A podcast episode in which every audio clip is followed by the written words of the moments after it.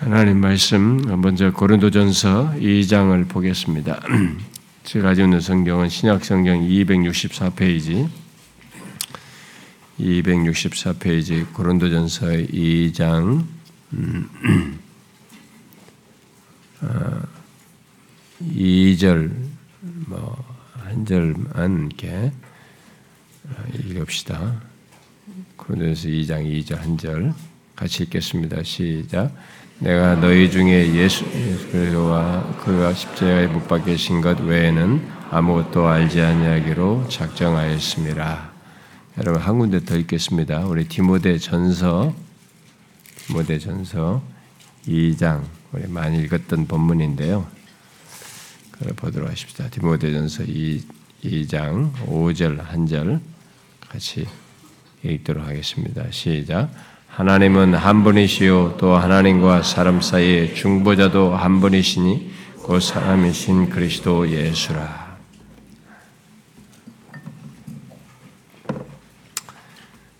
우리는 지금 음, 성경의 그 장세기부터 계시록까지 모든 성경이 가리키고 있는 예수 그리스도에 대해서 살피고 있습니다. 예수 그리스도를 상고할 때 크게 그리스도의 위격과 사역으로 나누어서 말하는데 그동안 우리는 시간상으로는 뭐 한 시간, 1년 한 3개월 정도를 걸쳐서 그리스도의 위격에 대해서 상고를 하고 이제 오늘부터 그리스도의 사역에 대해서 상고하도록 하겠습니다. 저는 여러분들의 인생 중에 음, 지금까지 살피는 이 살펴오고 있는 지금 지금 살피고 있는 이 예수 그리스도를 예배 현장에서 어, 듣는 것은 큰 특권이고 어, 복이라고 생각합니다. 아, 왜냐하면 인생 중에 그럴 기회가 사실 뭐 그렇게 많지 않거든요. 음, 저의 인생 경험에서도 그렇고 어, 제가 주변에서 봐도 그렇고 그럴 기회가 그렇게 흔하지는 않습니다. 음. 아, 특히 예수 어, 어, 믿기 시작하면서 아, 어, 좀 어려울 수 처음 믿는 사람들에게는 지금 우리가 살핀 것 같은 그런 세세한 깊은 내용들이 좀 어렵게 여길 수는 있지만 예, 그래도 예수 믿는 시작 하시는 분이 아, 어, 현장에서 이런 내용을 들으면서 신앙생활을 하게 된다면 아, 그 사람은 굉장히 참 특별하고 복이 있다라고밖에 아, 말할 수가 없다고 생각해요.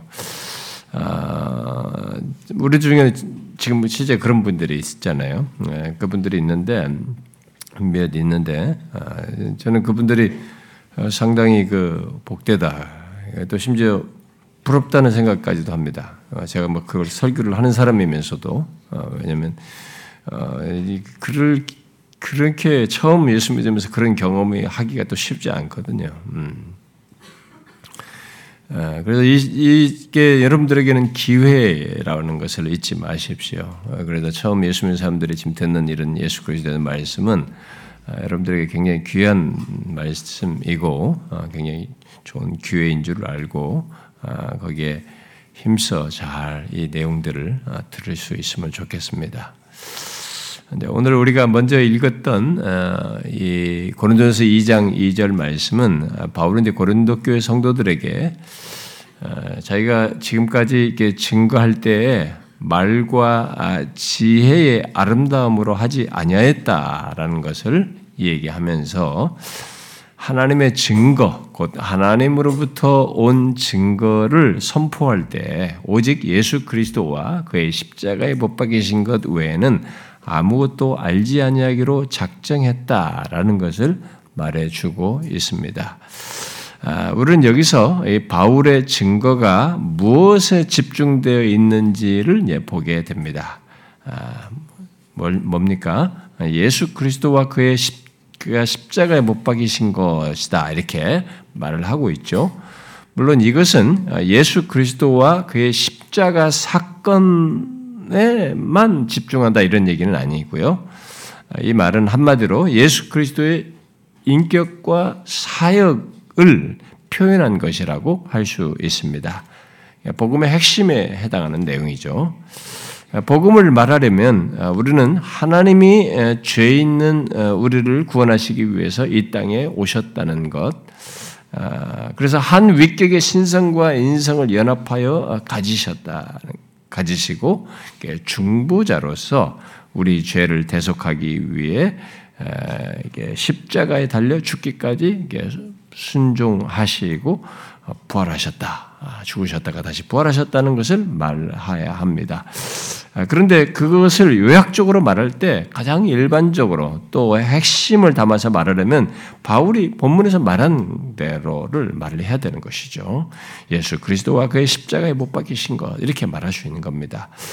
그러나 이때 예수 그리스도를 말하고 어, 예수 그리스도께서 십자가에 못 박히신 것을 말을 했을 네, 했을 때 십자가에 못 박히신 것은 단순히 십자가에 못 박히신 그 사건 자체만을 말하는 것은 아니고 그것이 이제 그리스도의 사역의 핵심이죠. 음. 그래서 그것으로 그리스도의 사역을 말하는 것이라고 해야 합니다. 아, 실제로 예수 그리스도께서 고난 당하시고 십자가에 달려 죽으신 것은 그의 사역을 말할 때 대표적으로 어, 말하는 것입니다. 아, 그리고 성경에 보시면 여러분이 마태, 마가, 누가, 요한 이 사복음서의 모든 복음서들이 많은 분량을 그리스도의 마지막 그 십자가 여정, 고난과 관련된 이쪽으로 다 기술하고 비중을 거기 다 두고 있습니다. 그래서 그런 걸 증거함으로써 그리스도의 사역의 핵심으로 말을 하고 있죠. 어, 근데 어쨌든 바울은 자신이 예수 그리스도와 그가 십자가에 못 박히신 것으로 표현하여서 그리스도의 인격과 사역 외에는 아무것도 알지 아니하기로 작정했다라고 함으로써 자신이 어, 전하는 복음에서 그리스도의 인격과 사역을 함께 이렇게 묶어서 말을 하고 있는 것을 보게 됩니다. 자, 오늘부터 그리스도의 사역을 시작한다고 하면서 제가 이런 얘기를 먼저 꺼내는 것은 아, 그리스도의 인격과 사역을 분리할 수가 없다라는 것입니다. 그리스도의 인격과 사역은 분리할 수 없고 분리해서 생각해서도 안 된다는 것입니다. 우리가 예수 그리스도에 대해서 생각을 할 때는 그리스도의 위격과 그의 사역을 분리해서 생각하면 안 됩니다. 많이 분리해서 생각하게 되면 그리스도의 사역을 하나님이 육신이 되어서 우리를 죄에서 구원하시기 위한 중보자로서 행하신 사역이 아니라 다른 어떤 사, 식으로 이제 생각하는 어떤 탁월한 위인의 그런 것으로 어떤 한 탁월한 인간, 탁월한 위인 뭐 이런 식으로 흘러갈 수 있는 겁니다. 실제로 지난 역사 속에서 많은 사람들이 그런 식으로 탁월한 어떤 분의 삶과 사역으로 이렇게 해석을 하는 일들을 많이 했죠. 제가 다음 시간에 또 언급할 수도 있겠습니다만은. 그러므로 우리는 바울이 여기서 그리스도의 인격과 사역을 함께 묶어서 말한 대로 그리스도의 위격과 사역을 항상 함께 생각해야 됩니다. 지금 우리가 이제 설명상으로 이 구분을 해서 하지만 일단은 분리되지 않는다는 걸 잊지 말아야 되는 거죠. 그래서 그리스도의 위격을 말할 때는 바로 그런 분으로서 우리가 앞에서 살폈던 그런 위격을 가지신 분으로서 사역하는 것을 생각해야 되고 또 그리스도의 사역을 말할 때에는 그 사역하시는 분이 바로 우리가 앞서서 살폈던 대로 하나님의 육신이 되어 한 위격의 신성과 인성을 지니신 중보자로서 그렇게 사역하신 것이다. 라고 하는 것을 항상 생각을 해야 된다는 것입니다. 그러므로 지금부터 그리스도의 사역을 상고할 때 여러분들은 계속해서 앞서 살핀 그리스도의 위격에 연결해서 바로 그런 놀라우신 하나님이 육신이 되어서 행하신 일이다. 이렇게 이런 이런 이렇게 행하시고 사역하신 것이다라고 생각을 해야 됩니다. 그런 맥락에서 어, 여러분들에게 이제 질문을 먼저 하고 싶은데요. 자, 여러분들은 그리스도의 사역하면 예, 무엇이 떠오릅니까? 예, 우리가 지금부터 살피려고 하는 그리스도의 사역을 생각하면 무엇이 여러분들에게 먼저 탁 떠오르나요? 아마 대부분의 사람들은 오늘 본문에서 바울이 표현한 것, 바로 예수 그리스도의 십자가에 못 박히신 것, 곧 그가 십자가의 죽음을 떠올리거나 뭐 그것에 더하여서 다시 살아나신 부활을 떠올릴 것입니다. 그러나 우리는 그런 이제 사역의 내용에 제가 이 질문을 했을 때는 의도가 있는 거죠. 앞에 지금 선제적으로 그런 얘기를 했으니까. 그리스도의 사역에 말을 할 때는 이런 그런 사역의 내용에 앞서서 그 사역을 하신 분이 어떤 분이신지를 먼저 생각해야 돼. 그렇게 항상 연결해서 생각을 해야 되네. 그렇지 않으면 이 그리스도 사역의 이 가치가 어, 정상적으로 성경이 말하는 대로 그 가치를 그대로 제대로 이해를 못하게 됩니다. 그런 사역을 하신 분이 어떤 분이신지를 먼저 생각을 해. 그래서 곧 그가 어떤 분으로서 사역을 하셨는지를 항상 먼저 생각을 해야 되는 거예요. 이 사역을 할 때도. 어, 그 리탐이라는 사람이 어, 이런 말을 했습니다. 그리스도의 사역은 무미건조한 어구로 들릴지도 모르지만 실제로 우리가 만날 수 있는 가장 의미심장한 사실이다. 우리는 어떻게 어떻게 하나님을 알 수 있는가? 우리는 어떻게 하나님과 바른 관계를 가질 수 있는가? 우리는 어떻게 죄 사함을 받을 수 있는가? 우리는 무덤 저편에 무엇이 있는지를 과연 알 수 있는가? 2000년 전에 죽은 한 사람의 죽음이 어떻게 오늘을 우리를 도울 수 있는가? 우리는 구원이 어떻게 환경, 위기, 빈곤과 압제, 그리고 정치와 사업의 무수한 문제들과 관련될 수 있는가? 이런 질문들은 삶의 주변적인 문제가 아니다. 이런 질문들은 우리의 운명과 이 지구의 운명에 영향을 미친다. 이렇게 말했어요. 여러분, 잠시 멈춰서 생각해 보세요. 이 사람의 말을 연관지어서. 그리스도의 사역이 왜 우리의 운명과 이 세상의 운명에 영향을 미친다고 말을 하는 것입니까? 죽음 저, 죽음, 내 죽음 저편의 것까지 이런 것과도 다, 다 연관져서 그런 것의 대답이 왜 그리스도의 사역과 관련되어 있냐는 왜 그리스도의 사역이 이렇게 우리의 현재적인 삶뿐만 아니라 죽음 넘어서 이르는 운명까지도 심지어 이 세상의 운명에까지도 영향을 미친다라고 말을 하느냐는 거예요. 왜 그렇습니까? 한 사람의 어떤 탁월한 인간의 인간으로서 좋은 모범을 보이고 도덕적인 삶을 살았기 때문입니까? 그리스도의 사역이 무미건조한 내용이 될 수가 없고 오히려 이 세상과 우리들의 운명에 밀접한 관련이 되는 그렇게 중대한 내용이 될 수 있는 것은 그리스도의 사역으로 말하는 이, 어, 어, 이 그리스도의 사역으로 말하는 것이고 어떤 사역적인 내용에 그 하셨던 사역의 내용에 앞서서 그 사역을 행하신 분이 어떤 분이신가 하는 것 때문에 그런 거죠. 이 무게추가 여기에 있는 겁니다. 먼저. 이런 이런 것에 대해 우리 운명과 이, 이 세상의 운명이 영향을 미칠 수 있는 것은 바로 어떤 사역을 행하셨는가에 앞서서 그런 사역을 행하시는 분이 어떤 분이신가가 이게 결정적인 거죠. 음? 지금까지 우리가 살핀 그대로의 그분이어야 되는 것입니다. 하나님의 육신이 한 위격의 신성과 인성을 연합하여 가지신 분, 바로 그분이 우리의 중보자가 되셔서 사시고 행하시고 소위 이런 사역들, 우리의 구원을 위해서 모든 것을 이루시는 사역을 행하셨기 때문에 그런 거죠. 그러므로 우리는 그리스도의 사역을 구체적으로 말하기 전에 먼저 그리스도의 사역이 어떤 분, 정확히 말하면 어떤 직임을 가지신 분의 사역인지를 알아야 되는 것이.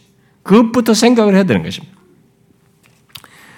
우리는 어, 앞에서 하나님이 육신이 되어 신성과 인성을 한 위격에 가지신 분, 인성을 취하신 하나님의 아들이 어, 우리를 구원하기 위해 모든 것을 행하시고 이루신 것을 말을 했습니다. 그런데 그 사실을 말할 때 성경은 오늘 이게 두 번째로 읽은 말씀이 말하는 바대로 중보자로서 행하셨다라는 사실을 우리에게 강조해 주고 있습니다. 이게 이제 오늘 제가 먼저 강조할 내용입니다. 그러므로 우리가 앞으로 그리스도의 사역을 생각할 때에 1차적으로 생각할, 수, 생각할 것은 바로 이 본문, 두 번째 본문이 말하는 거예요. 하나님의 육신이 되어 중보자의 완전한 자격을 갖고 중보자로서 모든 것을 행하시고 이루셨다는 사실입니다. 우리는 그동안 그리스도의 위격을 말하면서 디모데전서 2장 5절 말씀을 여러 번 제가 읽고 언급을 했습니다. 그러나 이제는 이 말씀을 그리스도의 사역과 연결해서 보십시오. 이제는 위격과도 연결되지만은 이제는 그리스도의 사역과 한번 연관을 이제 계속 연결 연결시켜 생각하라는 겁니다. 그러니까 왜 하나님이 육신이 되어 신성과 인성을 한 위격에 연합하여 가지셨는가? 음? 왜 그렇게 특별한 존재가 되셨, 되시었고 되시어야만 했는가? 라는 질문을 함께 하면서 사역을 생각해 보라는 겁니다. 왜 그런 것입니까? 그것은 우리를 죄에서 구원하기 위해 더 정확히 말하면 하나님과 우리 사이에 죄로 벌어진 이 무한한 간극을 없앨 수, 없앨 수 있는 자격을 갖고 실제로 그것을 없애기 위해서인 거죠. 바로 그 사실을 오늘 본문이 정확히 말하고 있는 겁니다. 하나님과 사람 사이의 중보자다. 하나님과 사람 사이에 계신 중보자다. 이 중보자로 말하는 것은 이 양편 사이에서 모든 것의 중재를 하는 것 그런 존재이신 걸 얘기하는 겁니다. 근데 이게 이제 뭐 사람 사이의 중보가 중재가 아닌 거예요. 이건 뭐 아주 특별한 존재가 아니면 불가능한 중재 중보자인 겁니다. 왜냐하면 하나님과 사람 사이의 중보를. 그래서 이 본문이 말하는 거죠. 하나님과 사람 사이에 계신 중보자예요. 이 우리는 익숙하게 읽었던 내용을 이제 한번 더 깊이 생각을 묵상을 해봐야 되는 거예요. 하나님과 사람 사이의 중보자는 이런 존재를 한번 생각해 봐야 되는 거예요. 이런 분으로서의 사역을 생각해야 되는 거죠. 이게 이제 큰 사실인 겁니다.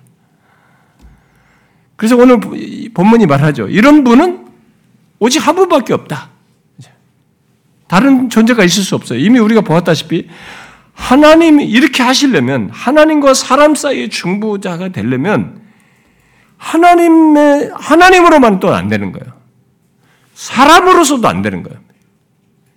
이건 반드시 사람의 어떤 것도 갖고 하나님의 것을 가져야만 해요. 그래서 하나님의 육신이 되어 하나님 신성과 인성을 가지신 한 위격의 그런 양성을 가지신 그런 분이 되신 겁니다. 그래서 중보자가 되신 겁니다. 그래서 유일한 겁니다. 이분밖에 없어요.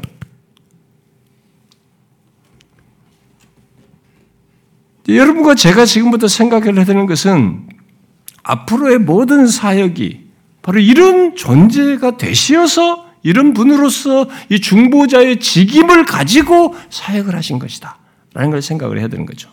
하찌라는 사람은 우리의 구속을 위한 중보자는 세 가지 조건을 가져야 한다라고 했는데 이건 뭐 앞에서 보증으로 말한 자격과 같은 것입니다.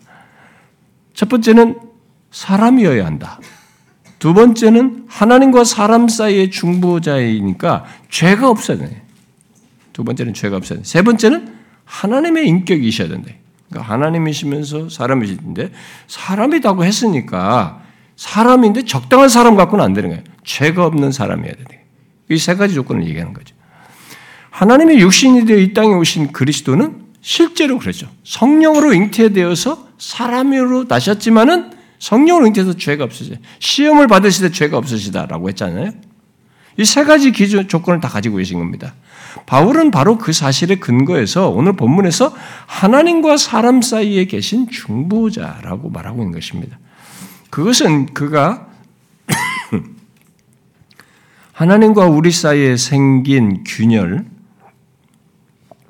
예, 청교도 플라벨의 표현으로 말하면은 지극히 무시무시한 균열을 메우는데 필요한 모든 것을 갖추신 것입니다. 갖추셨다는 것을 말해주는 겁니다. 인간은 자신이 범한 죄로 말미암아 하나님의 진노가 쏟아 부어져야 하는 조건이 있습니다. 죄로 말미암아 하나님과 간격이 함께 거룩하신 하나님 앞에 갈 수 없고 상종할 수가 없는 존재가 돼버린 겁니다. 그 그런 정도의 거리감만 생긴 게 아니라 그 죄로 인해서 하나님의 진노가 쏟아 부어져야 하는 그런 조건에 인간은 놓이게 된 것이죠. 그것은 하나님이 자신의 성품에 따라서 그렇게 하실 수밖에 없는 겁니다. 자신이 공의를 따라서 그 죄에 대해서 진노를 쏟아 부어야 하는 그런 있는 거죠. 인간은 그 조건을 가지고 있어요. 그런데 인간은 그렇게 우리의 죄에 대해서 진노를 쏟아 부으셔야 하는 하나님에 대해서 부당한 적개심을 갖고 있습니다. 괜히 싫은 거예요. 하나님이 괜히 싫습니다. 여러분 이 세상에 태어난 인간들 중 처음부터 나면서부터 막 하나님 좋아요. 오직 나는 당신은 나의 Lord 이러면서 신앙적으로 진실하게 바라는 인간은 아무도 없습니다. 아무리 믿는 무슨 목사 자녀로 태어나도 똑같아요. 싫습니다. 하나님은 뭔가 인간이 본능적으로 본성적으로 드러내요. 부당한 적개심을 갖고 있는 거죠. 그런데 그 둘 사이의 간격과 이 균열을 가만히 그냥 그대로 놔두면 그게 끝이에요. 그대로 가는 거예요. 하나님은 공의로우시고 그 공의를 따라서 죄에 대해서 심판을 쏟아 부으셔 진노를 쏟아 부으셔 이게 어디까지 가냐면 성경이 말하면 영원까지 가는 거예요. 인생 몇십 년도 끝나는 게 영원까지 이게 딱 가버리는 거예요. 팽선으로. 인간이 바로 그런 조건이 있어요. 그래서 하나님과 우리 인간의 죄 있는 인간 조건의 조건의 상태가 바로 그 조건이에요. 영원까지 가만히 놔두면 그대로 그 조건에 있게 되는. 그래서 하나님은 성경이 말한 것처럼 영원한 불못, 이렇게 영벌 이런 얘기를 할 때 이, 이 하나님과의 관계 사이에서 어떤 중보에 의해서 이게 해결이 안 된 사람은 영원토록 죽음 이후에도 영원한 형벌을 받는 것으로 얘기를 하는 거예요. 성경이. 영원토록 하나님의 진노를 받는 쏟아 부어지는 그 죄에 대하여 받는 거예요. 근데 이 죄에 대한 그 비중이 한 죄에 대한 하나만이라도 그 죄에 대한 비중이 하나님의 진노인데 이 진노가 영원을토록 받아야 할 만큼 무게가 큰 거예요. 그 사람들은 그렇죠. 아, 무슨 죄가 조금 있다고, 뭐, 하나 조금만 죄졌다고, 내가 마음속으로 말해 좀 사람 미워했다고, 그게 무슨 죄가 커가지고 영원토록 심판하고, 뭐, 영원 행복, 너무 부당하다 말이지. 이렇게 생각할 수도 있어요, 여러분. 여러분 그렇게 생각하시면은 예수 그리스도의 죽음을 생각하셔야 돼요. 죄 없으신 하나님의 아들인데, 아니, 하나님이 인성을 취하셔서 오신 이분 죄가 없으신 분인데, 죄 하나의 무게 때문에, 다 딱 죄 때문이에요. 죄 하나의 무게만으로도 이분은 그런 모든 고난을 다 겪어요. 엄청난 형벌을 다 받으셔야 되는 거예요. 그 죄의 무게입니다, 그게. 죄의 무서움이기도 하죠. 그래서 하나님은 우리의 죄에 대해서 영원히 진노를 쏟아 부으셔야 하고 인간은 그런 하나님을 싫어하면서 적개심을 품고 영원토록 사는 것이 그게 그 상태로 그대로 있으면 양쪽에 똑같은 조건의 그 균열 속에 있는 것입니다. 그런데 그런 모습을 이 땅에서부터 갖고 있잖아요, 인간이요. 여러분 아시잖아요. 사람들이 자신과 하나님 사이의 균열, 그 엄청난 간극을 알지 못하면서 예수 믿기 전에는 사실 모르잖아요, 이런 걸요. 그런 걸 알지 못하면서 그 간극을 자기도 모르게 스스로 어떻게 드러내죠. 어떤 식으로입니까? 하나님 싫어. 이렇게 하는잖아요. 스스로 싫은 겁니다. 여러분, 서로가 관계가 좋으면 칠할 것 없어요. 같이 있는 거예요. 같이 있기를 좋아하는 거예요. 근데 같이 있는 게 싫은 거예요. 하나님 무슨 왜 하나님이야 내가 싫어. 하나님 싫어 이게 되거든요. 하나님 싫어 하나님에 대한 적개심 갖고 살아가는 겁니다. 이게 스스로 자기가 알지 못하더라도 실제로는 엄청난 간극을 스스로 드러내요, 인간이. 지금도 사람들은 하나님과 자신 사이의 그런 간극을 그런 식으로 드러내면서 살아가고 있습니다. 물론 하나님과 우리 인간 사이의 그 엄청난 간극을 어, 모두 우리들의 죄로 인해서 있게 된 것이죠. 우리들의 죄는 거룩하신 하나님께 가까이 할 수 없는 이 간극을 만들었고 진노와 심판의 대상이 되어서 그렇게 된 것이죠. 그래서 하나님의 진노가 영원히 쏟아져 형벌을 받아야 할 정도로 인간은 그런 엄청난 간극 속에 다 존재하고 있는 겁니다. 나면서부터. 그런 무시무시한 균열과 간극에 대해서 우리 인간은 근데 스스로 어떻게 할 수가 없어요. 내가 당사자이기 때문에 그 진노를 받아야 할 당사자이기 때문에 여기 스스로 어떻게 할 수가 없습니다. 해결책이 없어요, 인간에게. 오늘 본문에 이제 디모데서 2장 5절이 바로 그런 조건에 대한 해결자를 얘기하는 겁니다. 하나님이 육신이 되어 하나님과 사람 사이의 중보자가 되심으로써 이 간극에 대한 해결자 역할을 하신다.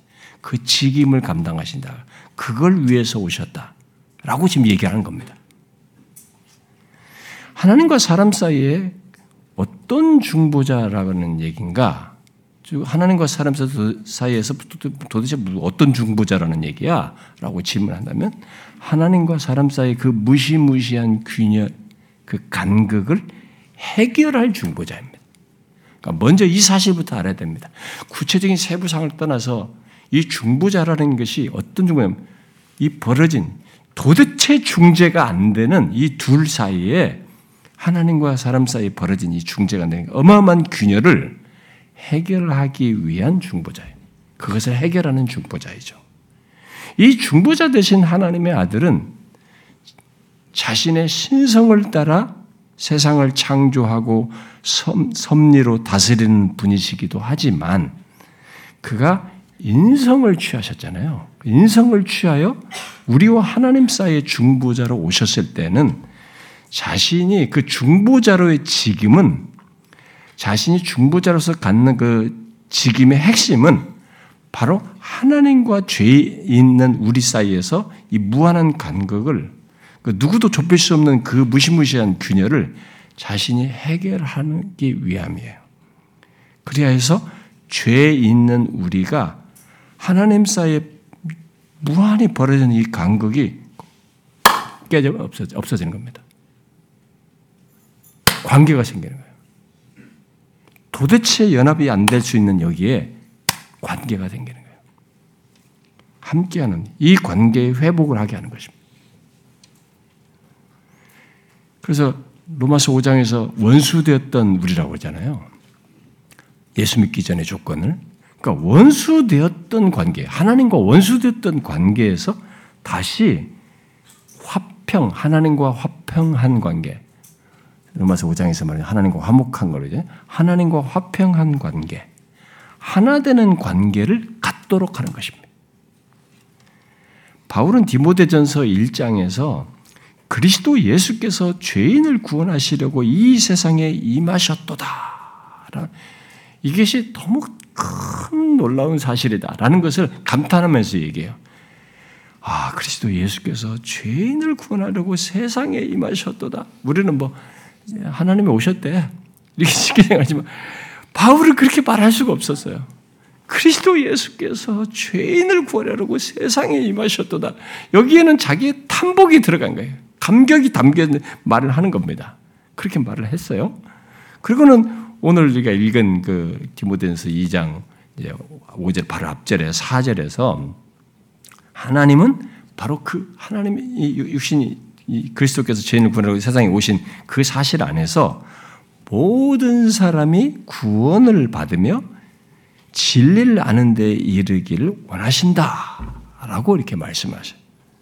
그리고 오늘 본문 5절을 말한 다음에 이어서 이제 그 그리스도께서요 하나님과 사람 사이 중보자로서 2장 6절에 말하는 대로 모든 사람을 위하여 자기를 대속물로 주셨다. 중보자로서 자기를 대속물로 주셨다. 이렇게 말하고 있어요.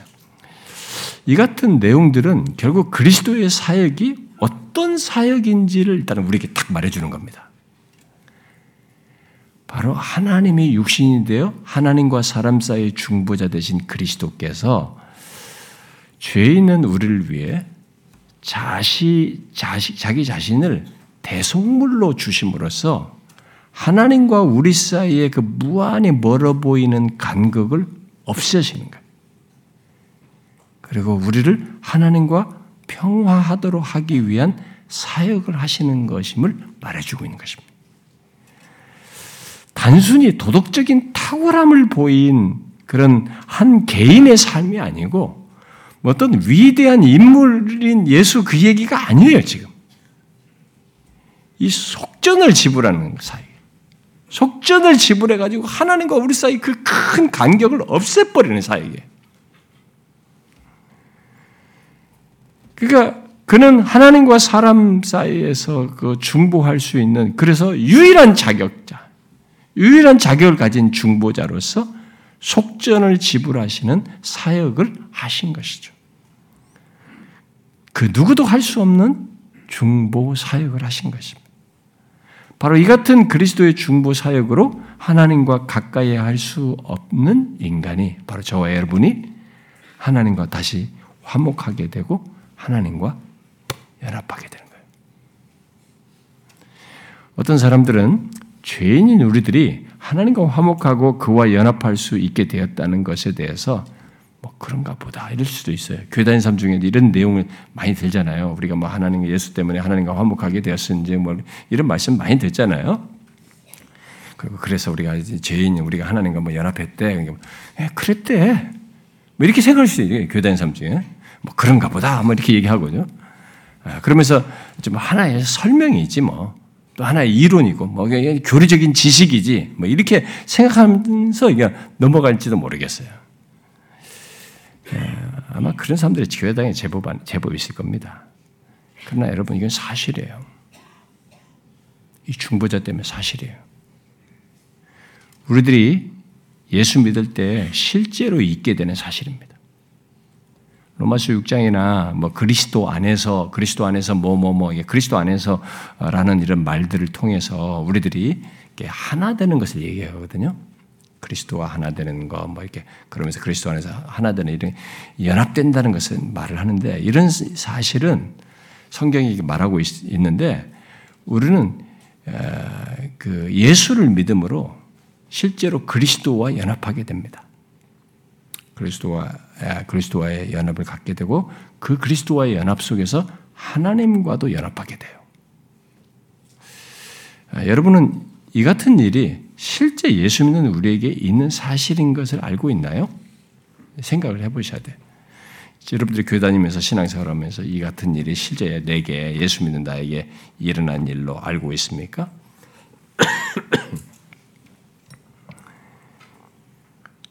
음, 어,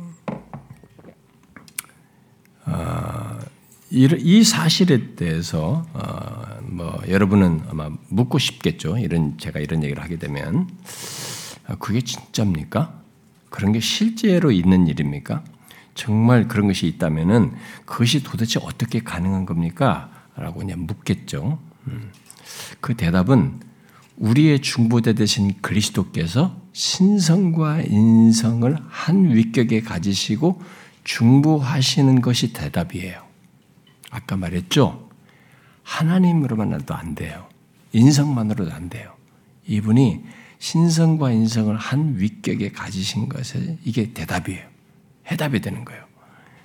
여러분도 알다시피 우리 인간은 죄를 범함으로써 하나님의 영광이 이르지 못합니다. 로마서 3장에 말한 것처럼 모든 사람이 죄를 범하였으면 하나님의 영광이 이르지 못하는 그러니까 하나님께 이룰 수가 없어요. 인간 자체가. 하나님을 대면할 수가 없습니다. 대면은 둘째 치고 아예 가까이 할 수가 없습니다. 그런데 신성과 인성을 가지신 우리의 중보자 그리스도 때문에 하나님과 화목하여 가까이 할 수 있고 그분과 연합하는 일이 가능하게 되는 거예요. 인간이.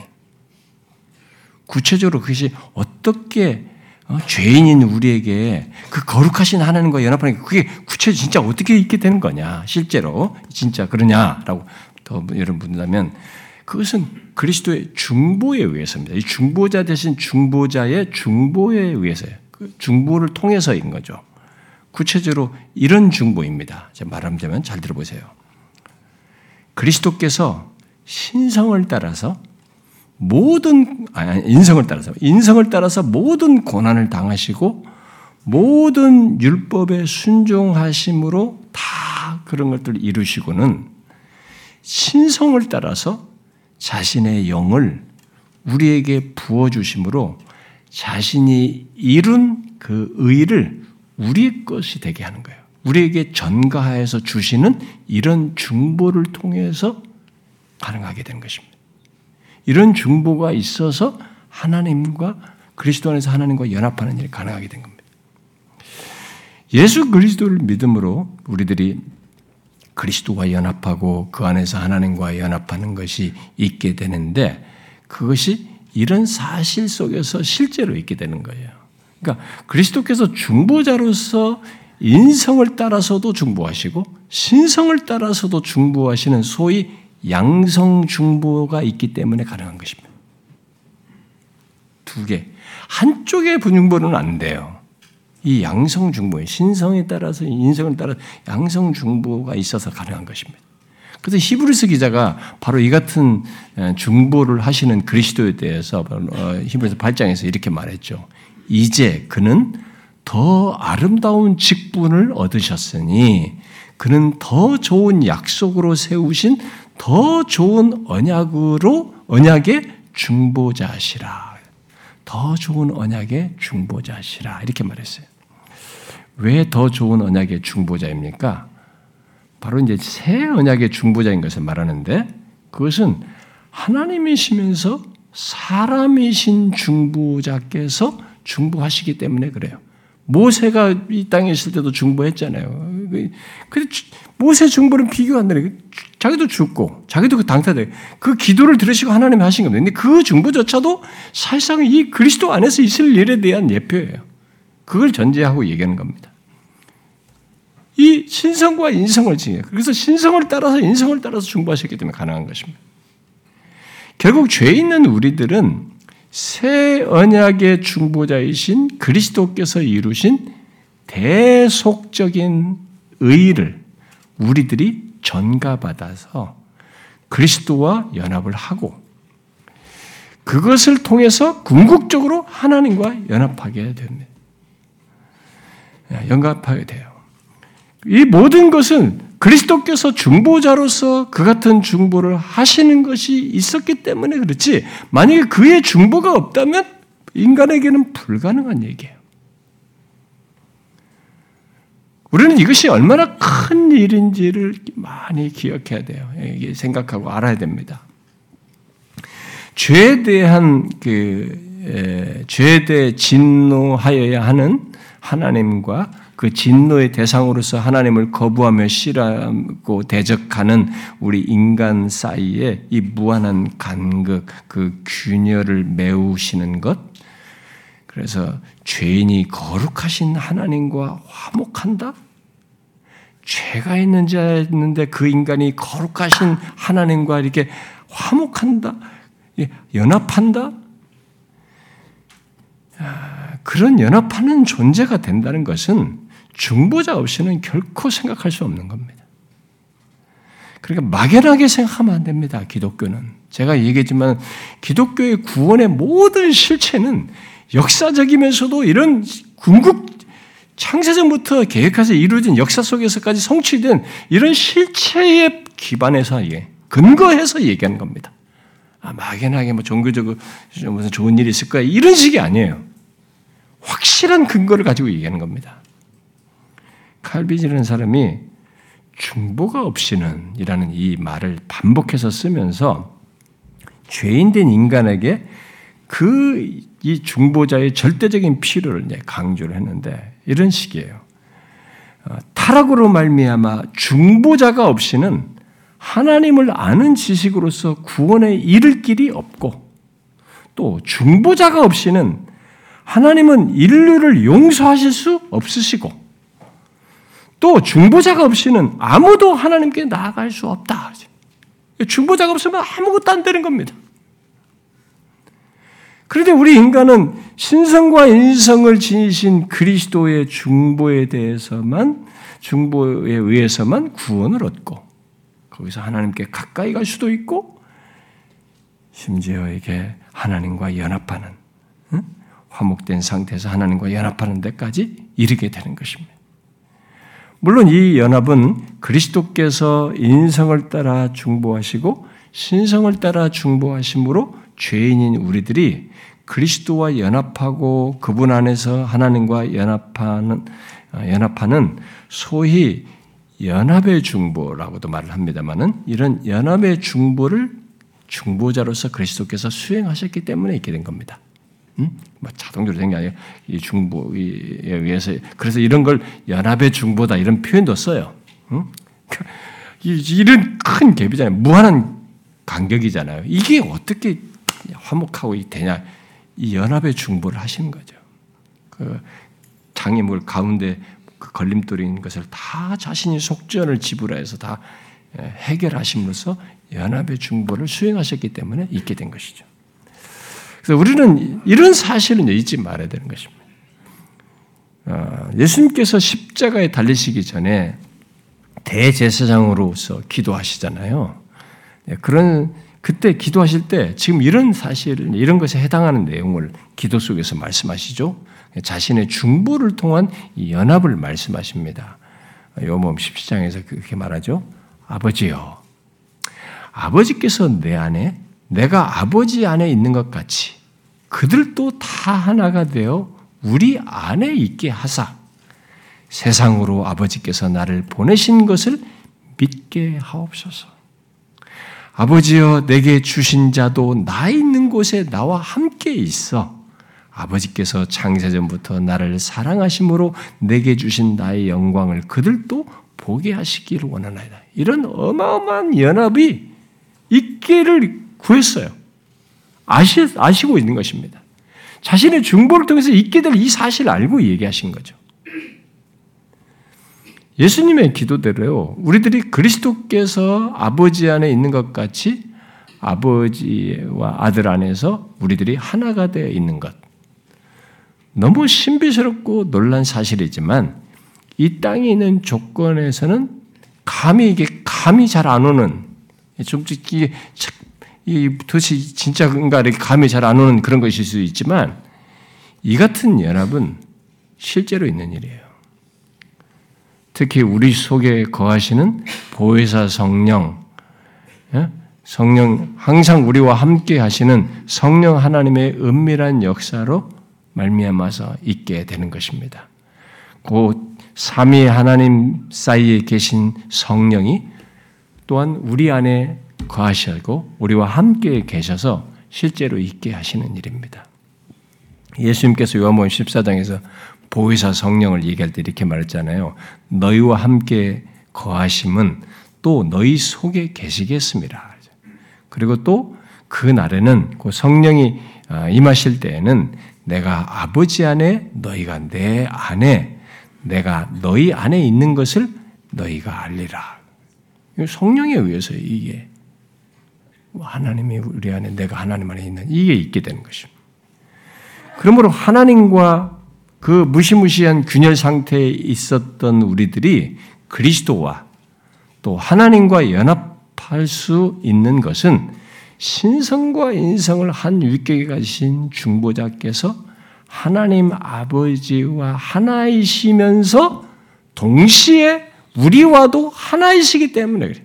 이 중보자께서 하나님과도 하나이시면서 동시에 우리와도 하나이시기 때문이고 그리스도의 영, 그 성령께서 우리 안에 거하시고 또 삼위 하나님 안에 계시는 거잖아요. 우리 안에 거하셔서 그 가운데서 역사하시기 때문에 가능한 얘기예요. 너무 신비스러운 얘기입니다. 사실 이런 것을 확장시켜서 말하면 이 연합에 대한 진리는 한 1년 정도 할 정도로 방대한 내용이에요. 더 많은 내용들이 담겨져 있으면 제가 거기까지는 언젠가 할 수 있는 기회가 있으면 하고 싶습니다만은 그런 사실이에요. 그래서 우리가 나중에 현재부터 이런 조건 속에서 성령의 거하심 속에서 이런 관계, 그리스도 안에서 또 성령의 역사 속에서 갖는 이 연합이 온전함을 확인하게 되는 거예요. 지금부터 가져서 영화로운 상태에 이르렀을 때 그걸 경험하는 거예요. 그걸 확인하게 되는 것이죠. 누리게 되는 것이죠. 완전한 조건에서.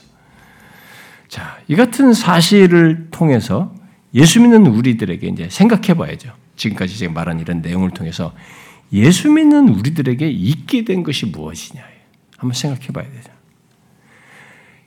우리에게 있는 것을 한번 상세히 헤아려 볼 필요가 있는 겁니다.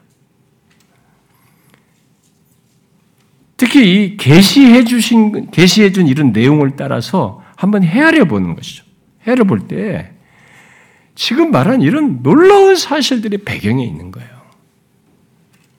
하나님과 죄인인 우리 사이에 중보하실 수 있는 중보자 자격을 가지신 분, 곧 하나님의 육신이 되어 한 위격의 신성과 인성을 가지신 분이 지금의 나라는 존재의 배경에 있고 이분이 있기 때문에 가능한 거죠.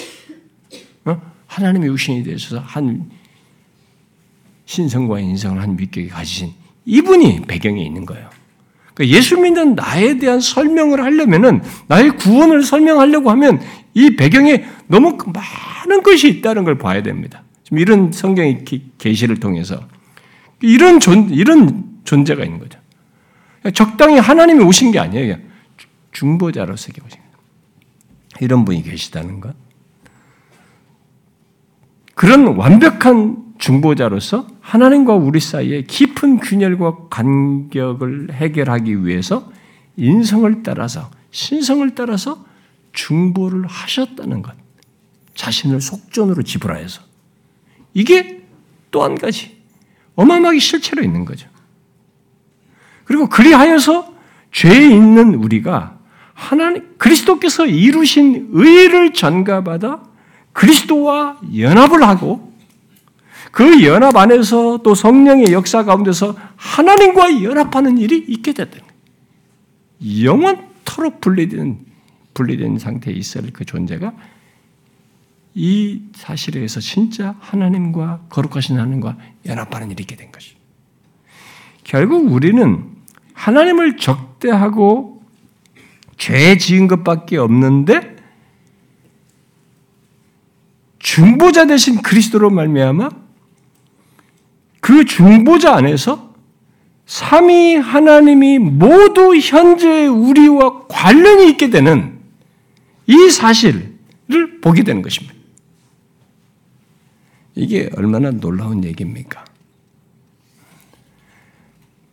우리는 피조물이에요. 그것도 하나님을 적대하면서 죄인이에요. 그런데 현재 내가 예수 믿는 내가 있는 이 조건에 이렇게 중보자의 존재에서부터 그가 중보하셔서 실제로 또 여기에 연합하는 관계에 하나님, 성부 하나님과 성령 하나님, 삼위가 다 관련되어 있어요. 여러분은 한 위격에 신성과 인성을 지니신 우리의 중보자 예수 그리스도로 말미암아 있게 된 이 같은 놀라운 사실을 알고 있습니까? 예수 믿는 자에게 있는 이 같은 놀라운 사실을 알고 있느냐는 거예요. 우리가 믿는 예수 그리스도가 중보자로서 이런 엄청난 중보를 하신 것을 알고 있습니까? 예수 믿는 우리들, 바로 우리의 존재와 현재의 조건에는 이 중보자 대신 그리스도로부터 그분의 중보로 있게 된 말로 형용할 수 없는 이런 실체가 있어요. 이런 내용이 사실이 있는 것입니다. 그 무엇보다도 우리는 중보자 대신 그리스도로 말미암아 그가 중보자로서 이루신 것으로 말미암아 우리는 더 이상 거룩하신 하나님과 이 거리에 깊은 골, 깊은 간격에 이것을 갖지 않은 상태에서 하나님과 관계를 갖고 누릴 수 있는 그런 존재가 된 것입니다. 오히려 우리는 중보자 대신 그리스도의 중보로 말미암아 하나님과 화목하여서 영, 영원한 관계 속에서 삶을 사는 이 특별한 복을 얻게 된 것이죠. 그리스도와의 연합 안에서 그 하나님과의 연합, 음, 그 연합한 자로서 또 결국 성부, 성자, 성령, 하나님과 이 하나이신 성령께서 또 우리 안에 거하셔서 함께 하심으로 이 관계를 결국 우리가 그리스도의 중보 안에서 삼위 하나님과의 관계를 영원히 누릴 수 있게 된 것입니다. 여러분, 우리는 유한합니다. 유한한 피조물이에요. 어느 시점에 시작된 존재입니다. 죽으면 흙으로 돌아가요. 어? 진짜 딱 이 남으면 이것밖에 안 됩니다. 우리 어머니 그 할 때도 보니까 딱 두 두 주먹이에요. 이게 가루. 다시 흙으로 가는 존재예요. 그런데 전적이 이 세상에 살면서 했던 전적이 뭐가 내가 교수네 뭐네 사회적 지위가 어떠네 저떠네 뭐 해봐야 그건 우리들끼리 도토리 기적이고 하나님 편에서 볼 때는 죄인이에요. 하나님을 적대한 것입니다. 진노를 받아야 할 사람이에요. 근데 그런 인간이 이런 거룩하신 하나님과 영원히 함께 복된 관계를 갖게 된 거예요. 이 그리스도의 중보로 말미암아 이 모든 것이 다 이분으로 말미암아 있기 때문에 하나님의 육신이 되어 하나님과 우리 사이에 중보할 수 있는 완전한 자격자, 신성과 인성을 한 윗계 가신 이 중보자께서 모든 걸림돌을 다 제거한 거예요. 의를 이루어서 우리 갖게 하신 이 중보 사역 때문에 그런 혜택을 갖게, 이런 복을 누리게 된 거예요. 그런 존재를 하나님을 아빠 아버지라 부르는 거예요. 성경이 그렇게 얘기잖아요. 아니 영존하신 하나님을 피조물이 무슨 하나님을 아빠 아버지를 이런 관계가 어떻게 성립이 돼요? 그러면 우리는 이제는 더 이상 하나님과 무한히 깊은 간극이나 균열 없이 그리스도께서 아버지 안에 있는 것 같이 우리는 그리스도와 아버지 안에 있는 이 복을 있는 자 된 것입니다. 지금부터 영원까지 영원토록. 혹시 여러분들 이것이 안 믿어지십니까? 이것이 수용이 안 되십니까? 여러분은 중보자 되신 예수 그리스도를 모르시는 겁니다. 하나님의 육신이 돼서 완전한 중보자 되신 그리스도의 존재와 그가 중보자로서 하신 이루신 이 놀라운 사역을 모르시는 겁니다. 그것을 알면 그게 우리의 다 실체예요. 그걸 진공 상태에서 하신 게 아니에요. 역사 속에 그대로 아기로 태어나셔서 그대로 하신 겁니다. 진짜 신인의 인성, 인격을 가지고 그대로 하신 거예요. 역사 속에서 행하시고 이루신 것입니다. 그렇죠. 여러분이 지금부터 살필 내용이 다 이런 중보자로서 하시는 겁니다. 그러니 그분의 한 걸음 한 걸음이 행하시는 모든 것이 얼마나 놀라운 것입니다. 그냥 그 사람에게 위하는 것 같지만 그게 결국은 우리의 구원을 이루는 거예요. 그렇게 완전한 순종을 통해서 의를 갖게 하여서 하나님과 관계를 갖는 이 갭이 없게 되는 이 무한한 간극을 없애버리는 속전을 지불하는 완전한 순종과 함께 속전을 지불해서 이 관계를 갖게 하는 그 행보입니다. 모든 그의 사역의 행보는 다 그거예요. 어린애에서 자라는 것에서부터 기적을 행하고 모든 걸 말씀을 하고 이러면 십자가로 나가는 모든 행보가 다 그 중보 사역이에요. 이분의 중보 사역 때문에 우리가 지금의 현재가 있게 된 것이고 이런 복을 소유한 자가 된 것입니다. 여러분 당연하다고 생각하지 마십시오. 당연하다고 생각하시면 여러분들이 너무 하나님과 자기 자신을 잘 모르고 얘기하는 겁니다. 항상 생각하십시오. 저는 하나님 앞에서 내 자신이 교만해지려고 할 때 하나님 앞에서 내가 어떤 자인지를 자꾸 생각해 봅니다. 그건 앞선 청교도가 했던 일이에요. 청교도가 자기 자신이 어떤지를 한번 되돌아봐라. 되돌아보면 저를 돌아보면 가치가 없어요. 죄의 흔적들이 너무 많아가지고. 그런데 내가 이런 자리에 있게 되고, 그런데 내가 주의 성찬의 혜택을 받는 자리에 이런 자리에 있게 됐다. 하나님을 아빠 아버지라 부른다. 무엇으로 대답을 얻을 수 있겠습니까? 이게 어디서 가능한 것입니까? 내가 무엇을 잘했기 때문입니까?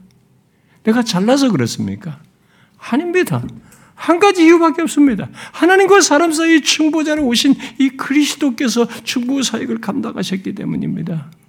그분 때문에 우리는 이 거룩하신 하나님을 거침없이 두려움 없이 대면할 수 있고 아빠 아버지라 부르며 구할 수 있고 관계를 누릴 수 있는 것입니다. 근데 여기서 제약받는 이 죄와 악이 있는 이런 시험이 있는 이 정도 여기서부터 벌써 누리기 시작합니다. 근데 많은 부분이 제약받는 게 있어서 조금 이것이 어떨지 모르지만 지금부터 여러분 누릴 수 있어요. 그리고 우리는 그걸 영원토록 누리게 될 겁니다. 그리스도의 중보자. 우리에게는 이 중보자가 있는 것입니다. 그래서 요한일서 2장에서 사도 요한이 말하잖아요. 우리가 죄를 범하면 우리에게는 대언자가 있으니 이제 이 중보자께서요. 나중에 다 다루겠지만 지금 끝난 게 아니에요. 이 지상에서 중보한 걸 끝내지 않습니다. 지금도 하나님 보좌 앞에 우리 중보하십니다. 자기가 이루신 것을 가지고. 그래서 우리가 영원토록 이 혜택을 받는 겁니다. 우리에게는 이 중보자가 있습니다. 이 놀라운 사실을 잊지 마십시오. 기도합시다.